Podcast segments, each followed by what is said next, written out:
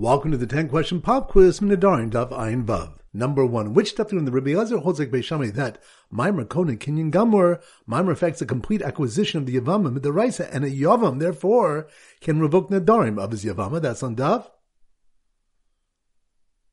Ayin Dod. Good number two.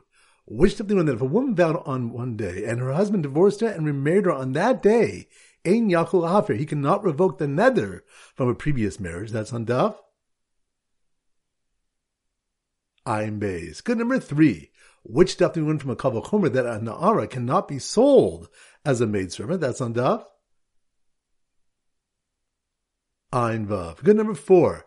Which stuff do we learn if one swallows a Tahor ring and enters an Ohel with a corpse, he protects the ring from becoming Tame? That's on Daf. Ayin Hey. Good number five. Which stuff do we have a question whether a deaf man can revoke his wife's Nadarim? That's on Daf.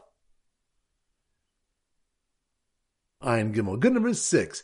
Which stuff do you have three opinions regarding the ability of a Yavam to revoke the Nadarim of a Yavama? That's on Daf. Ayin Dod. Good number seven. Which stuff learn from a Kal Vachomer that plants already planted should certainly remain Tahor even if Tuma touches them? That's on Daf. Ayin Vav. Good number eight. Which stuff do you have Machlokes of a Shaliach can revoke Nadarim? That's on Daf.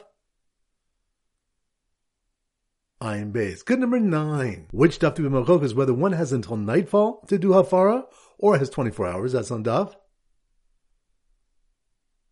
Ayin Vav. Good. Number 10. Which daf we have a question according to Rabbi Lezer that one may revoke nadarim before they are made? What would be the din if a wife said, I'm a Nazira, and another person said, I'm like her? That's on daf. Ayin Hey. Excellent. That concludes today's pop quiz. This is Rabbi Avram Gotham Zich wishing you a great day and great learning.